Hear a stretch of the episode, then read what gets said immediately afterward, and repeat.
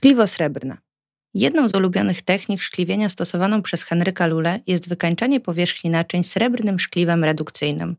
Dla uzyskania takiego efektu w ceramice tradycyjnie stosowano roztwór azotanu srebra.